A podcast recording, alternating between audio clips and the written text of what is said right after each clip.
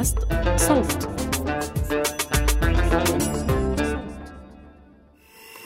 السلام عليكم. آه، معكم سعاد. سعاد درعاوي. اليوم لن أحضر وجبة الإفطار آه، وحدي. السلام عليكم أنا فرنسية من أصل مغربي. آه، بنسجل معها قبل بساعات قليلة من موعد الإفطار. fondant chocolat كعكة شوكولاتة. وهناك ما هذا c'est quoi là-bas c'est quoi حريرة Qu'est-ce qu'on met dans la harira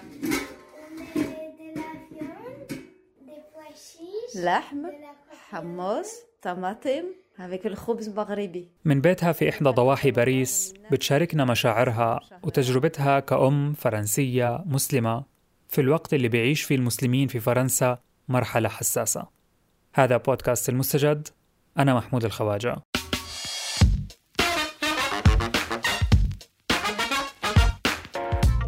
في حلقتنا الأخيرة من هذا الموسم بنروح على فرنسا وبنحكي عن السياسات اللي بتستهدف المسلمين ونمط حياتهم. نسأل عن مشروع قانون مكافحة النزاعات الانفصالية أو تعزيز قيم مبادئ الجمهورية وتفاعل المسلمين معه. إضافة لسعاد درعاوي حيكون معنا الحقوقي الفرنسي من أصل تونسي ياسر الواتي. Welcome to the breakdown. This is uh, your host Yasser Louati coming to you straight from the Paris. اللواتي مضيف بودكاست Le Breakdown ورئيس لجنة العدالة والحريات للجميع المعنية بحقوق المسلمين ومناهضة الإسلاموفوبيا. Again, this episode will cover فرنسا الآن تحت إيمانويل ماكرون. لا تقبل المسلمون إلا إذا كانوا مواطنون. ليس لهم كلمة ليس لهم حياة يعني مدنية ليس لهم أي وجود في المجتمع. يشتغلون يأكلون وينامون. ولدنا هنا ونشأنا هنا وحياتنا هنا ومستقبلنا هنا دائما فيه تعامل معنا يتخل- يختلف. هذه هي حياتنا.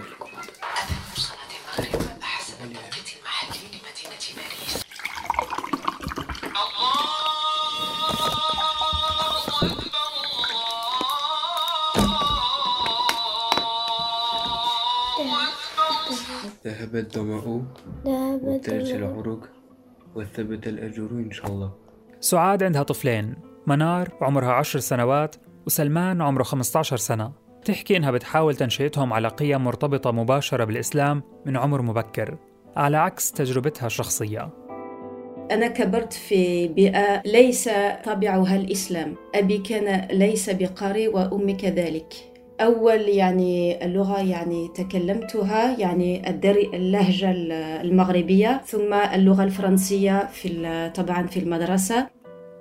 أنا تعرفت على واقعيا على الإسلام والدين والمعرفة عندما بدأ أخي الكبير الصلاة ويعني أتى إلى العائلة بكل بكل هذه القيم وبدأت الصلاة واهتمت بالقراءة كثيرا وثم التزمت بالحجاب. يعني آه، كل الفترة يعني من طفولتي كانت قيم ولكن ليس مباشرة متعلقة بالإسلام.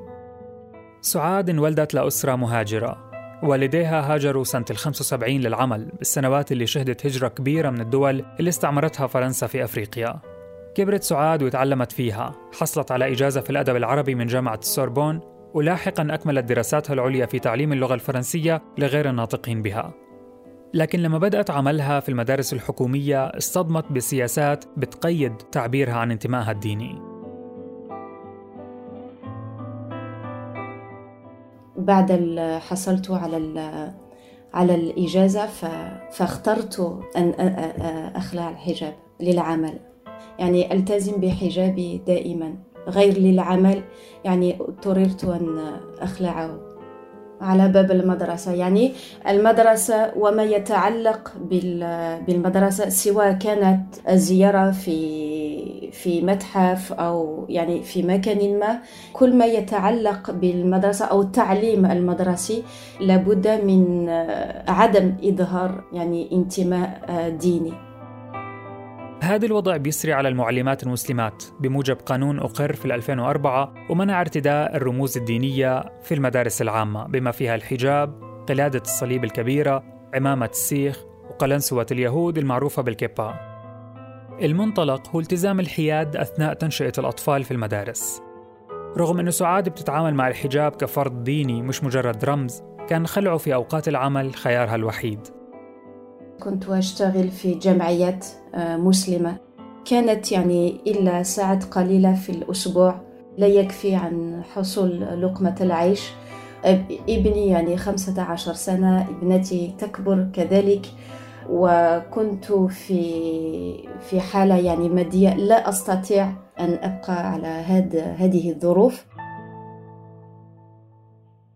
سعاد كانت وممكن تكون مستهدفة بالقوانين الفرنسية اللي بتحد من حريات المسلمين الدينية وبتستهدف نمط حياتهم وعمل مؤسساتهم. في فرنسا بتعيش أكبر أقلية مسلمة في أوروبا. عدد المسلمين بيتراوح ما بين 5 إلى 6 ملايين بنسبة 8 إلى 9% من مجمل الفرنسيين. مش دائما كانت حياتهم مستقرة. عايشوا في فترات سابقة موجات من العنصرية والكراهية المرتبطة غالبا بأحداث عالمية. مثلا آه، ثورة إيران الحروب في الشرق الأوسط غزو العراق على على الكويت وبعدين يعني آه، حرب الخليج الأولى والثانية 11 آه، سبتمبر إلى آخره الانتفاضة الأولى والثانية. وخاصة فيما إذا مثلا صار يعني يعني نشاط من الجالية العربية والمسلمة في في فرنسا تجاه يعني الوقوف مع فلسطين إلى آخره فدائما نرى موجة ثانية. كان في هناك عام 2003 كان في نحو يسموه الهوب. فكرنا أنه خلاص يعني شراك وقف ضد الغزو على العراق. ممكن تختلف يعني علاقة فرنسا مع العالم العربي والإسلامي وبعد حين.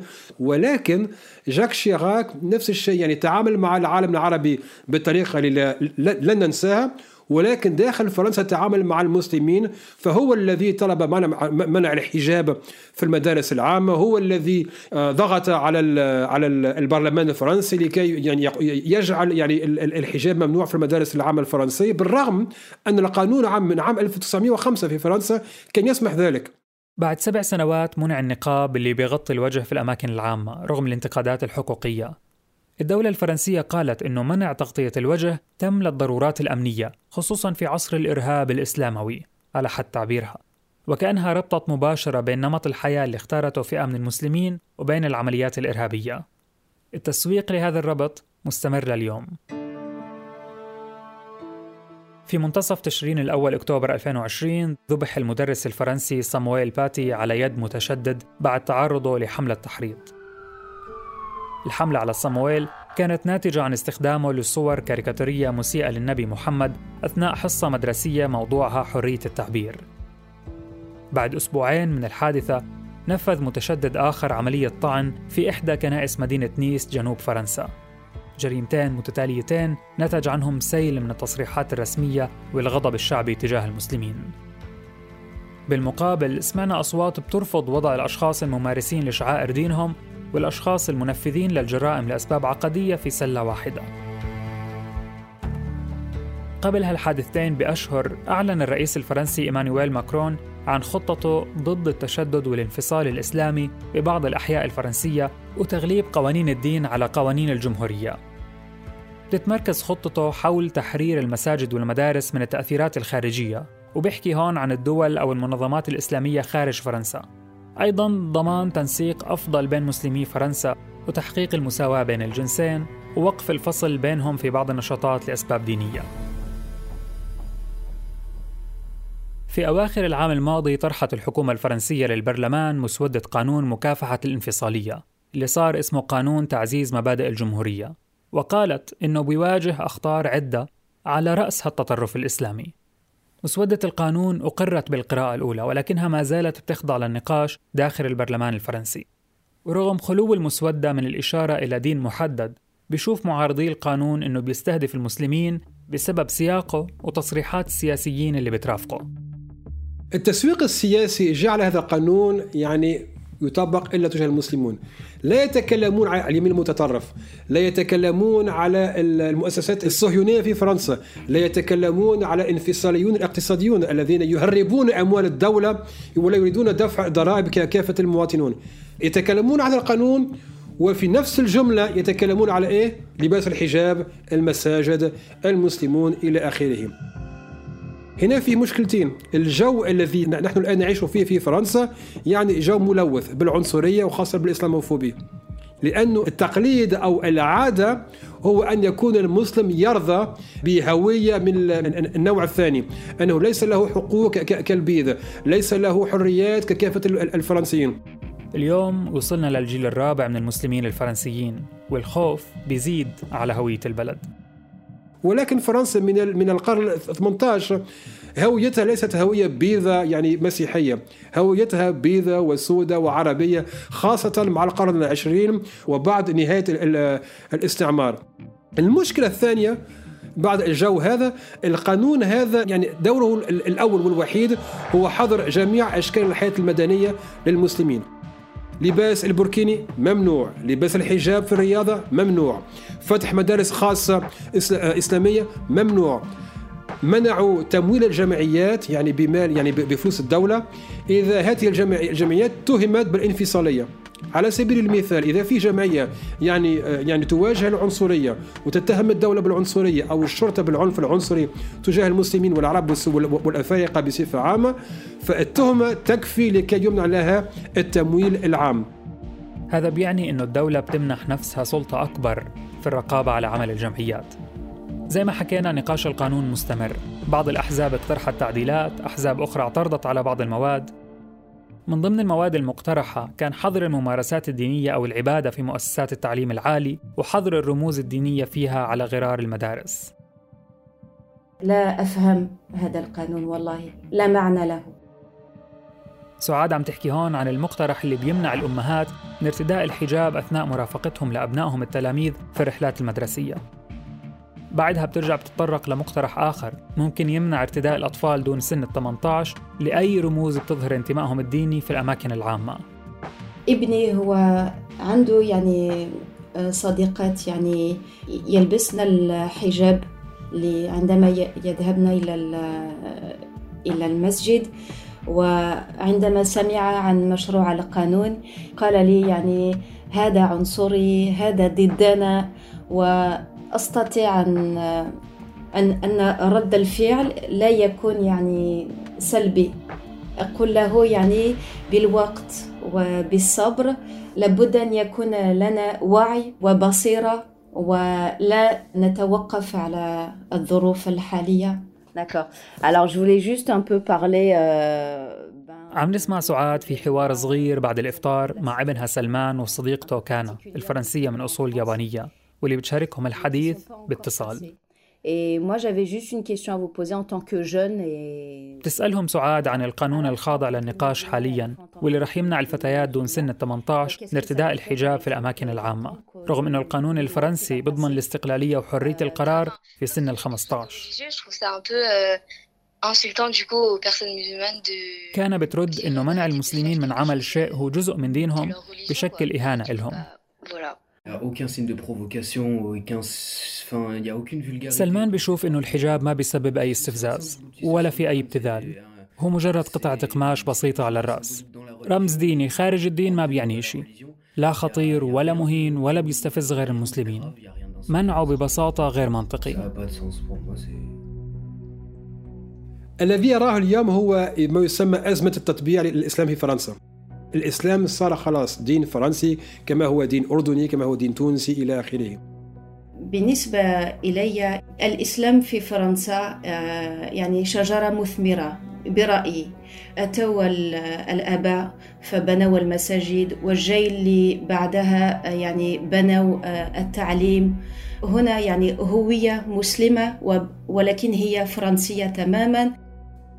كلما أصبح الإسلام دين فرنسي. دين له جذور في فرنسا. كلما أتت الدولة الفرنسية بأسباب لكي تقطع هذه الجذور وتجعل الإسلام دائما يكون دينا أجنبيا ودينا يخوف ودينا ليس له يعني قبول في فرنسا. ما يزعج الدولة والسياسة ليس وجود هذه الشجرة. ما يخيفها أن ليست آه، الدولة الفرنسية أنها غرست هذه الشجرة وتحتاج إلى استئصالها آه، حتى تعيد غرسها كما هي تريد.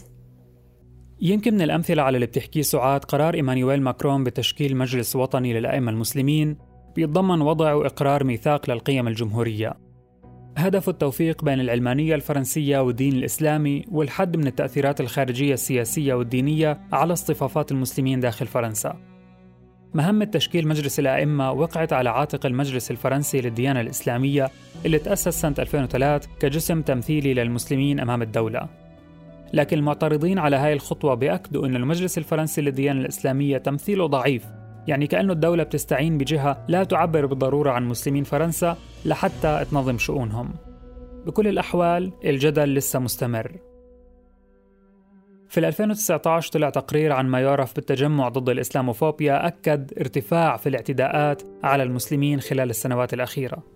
رصد مئات الأفعال المندرجة تحت الكراهية ضد المسلمين وقال إنه 59% منها صدر عن مؤسسات حكومية. هون في سؤال هل الخطاب السياسي بيحشد الرأي العام ضد المسلمين؟ ولا الرأي العام بحدد خطاب الساسة الساعين لكسب المؤيدين؟ ممكن نقول كل هذه الأشياء في نفس الوقت. أنا برأيي يعني خوف من قبل الدولة لا تعرف كيف تتعامل مع هذا الدين. يعني بصراحة وكأن لديها سلاح واحد لا تبنى حوار. قبل الانتخابات يعني كأن الدولة تريد أن تؤمن آه، خائفين من بين غير المسلمين. الذين يحكمون فرنسا لا يتعاملون مع مع كافة الشعب الفرنسي. يعيشون في أحياء معينة ولا يتخلطون مع العرب والسود والمسلمون وإلى آخره. البيض مع البيض والمسيحيون مع المسيحيون فإذا أتوا إلى الحكم لهم رؤية يعني رؤية فرنسا كأنها بلد أبيض للبيض. الإسلاموفوبيا تجعل الشعب يتكلم على المسلمون ولا يتكلم على فشل الحكومات من اليمين أو اليسار. فإذا تك... أنا أسميها Islamo diversion. تغير النظر okay بدهم مشاكل مع البطالة والفساد وإلى آخره وفشل الحكومات. جيب مشكلة مسلمة عشان نملأ الساحة الصحفية بهذه المشاكل ولا نتكلم على على الفشل السياسي للحكومات يعني التي سبقت.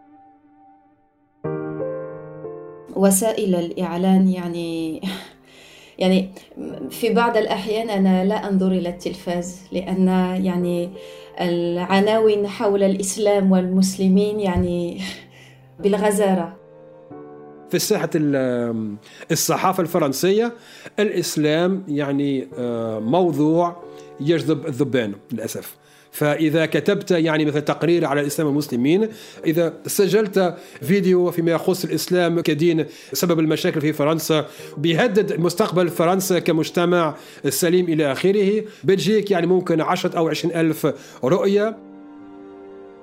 زي كل مكان في العالم تستغل قضايا المهاجرين والأقليات في الدعاية السياسية. في الانتخابات الأخيرة سنة 2017 كان في خوف من شعبية الزعيمة اليمينية المتطرفة مارين لوبان. اللي وصولها للحكم ممكن يضيق على حياة المسلمين والعرب والمهاجرين عموما اللي بالمناسبة أصواتهم راحت لمنافسينها من ضمنهم إيمانويل ماكرون المنتمي للوسط. اليوم يقال إنه ماكرون عم بلعب لعبة اليمين. إيمانويل ماكرون يظن أنه لن يفوز أمام مارين لوبين يعني المرشحة لليمين المتطرف إذا لم يلعب لعبتها.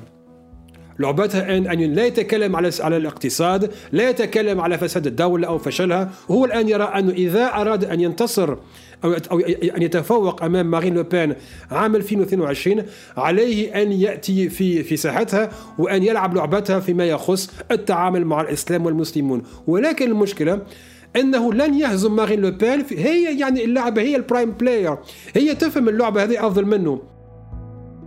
لعبة سياسية. حياة أبناء المهاجرين من الجيل الثاني والثالث استقرارهم الاقتصادي والاجتماعي والنفسي لعبة سياسية مش أكثر فيه ضغط على يعني على ضميرنا وفيه ضغط على حياتنا. على سبيل المثال بعدما قام إيمانويل ماكرون بخطابه ضد الانفصالية قام وزير الداخلية جيرال دارمانا بدهم دهم البيوت والمساجد. الشرطة أرسلت لحوالي 200 بيت مسلمة فمعظمنا خاصة نحن اللي قايمين يعني بالنشاط السياسي كنا نايمين أمام الباب. نحن قلنا خلاص بتجي الشرطة مع الفجر أو الأربعة الصباح بيصير يعني انفجار امام البيت يعني بيحطموا الباب هم يعلمون. ليس لنا أي يعني يعني شيء يعني يعني نخاف يعني أن نقدمه امام أمام الجمهور. حالة خوف. حالة خوف وتعب نفساني. كل يوم في قصة على المسلمين. كل يوم في حاجة فيما يخص المساجد أو الحلال أو آه، شهر, شهر رمضان. فالآن عندما أتعامل مع الجالية المسلمة في فرنسا فأنا أشعر بالتعب النفساني. فيهم الذي يقولون خلاص بنغادر فرنسا. ما بعرف إذا إما إلى أمريكا أو أو دول إسلامية. ولكن ولكن هل الهروب هو الحل؟ لا أظن ذلك. البعض غادر فعلا. مسلمين فرنسيين من حملة الدرجات العلمية خسرتهم فرنسا بعد ما ولدوا وكبروا وتعلموا فيها. الذي أخاف منه الآن كناشط حقوقي هو قلة الوعي للمسلمين فرنسا بحقوقهم. بداية يقولون هذا هو المكتوب قدر الله ما شاء فعل الدنيا ابتلاء للمؤمن إلى آخره. يقولون أنا خلاص لا أريد مشاكل فعلي أن أقبل الظلم وأن أعيش في, في هذه الحالة لأن إذا أتكلم بخاف على دوامي بخاف على على بيتي بخاف على أسرتي بخاف على حياتي. معظم المسلمين يهتمون برمضان بما سيحضر للإفطار ولكن ليسوا مهتمون بالقوانين وبالمشروعات السياسية ولكن لابد أن يكونوا على وعي حتى يكون لديهم تمكن في تحليل هذه القرارات وفي التفكير كيف يتصرفون أمام وكيف يوجهون كل هذه الظروف. Moi, j'espère que dans euh, 10 ans, euh... سعاد بتشارك سلمان وصديقته كان أملها بأنه الحوار في المستقبل يكون إيجابي أكثر في سبيل العيش المشترك تسأل عن رأيهم. سلمان وهو بعمره الحالي كمراهق بيتأمل إنه بعد 10 أو 15 سنة ما يكون هذا النقاش من أصله موجود. prière. بيخلص الحديث. سعاد بتودع كانا. بينما توقعاتها للقوانين الجديدة ونتائجها المباشرة على حياتها وحياة أطفالها بتضلها معلقة.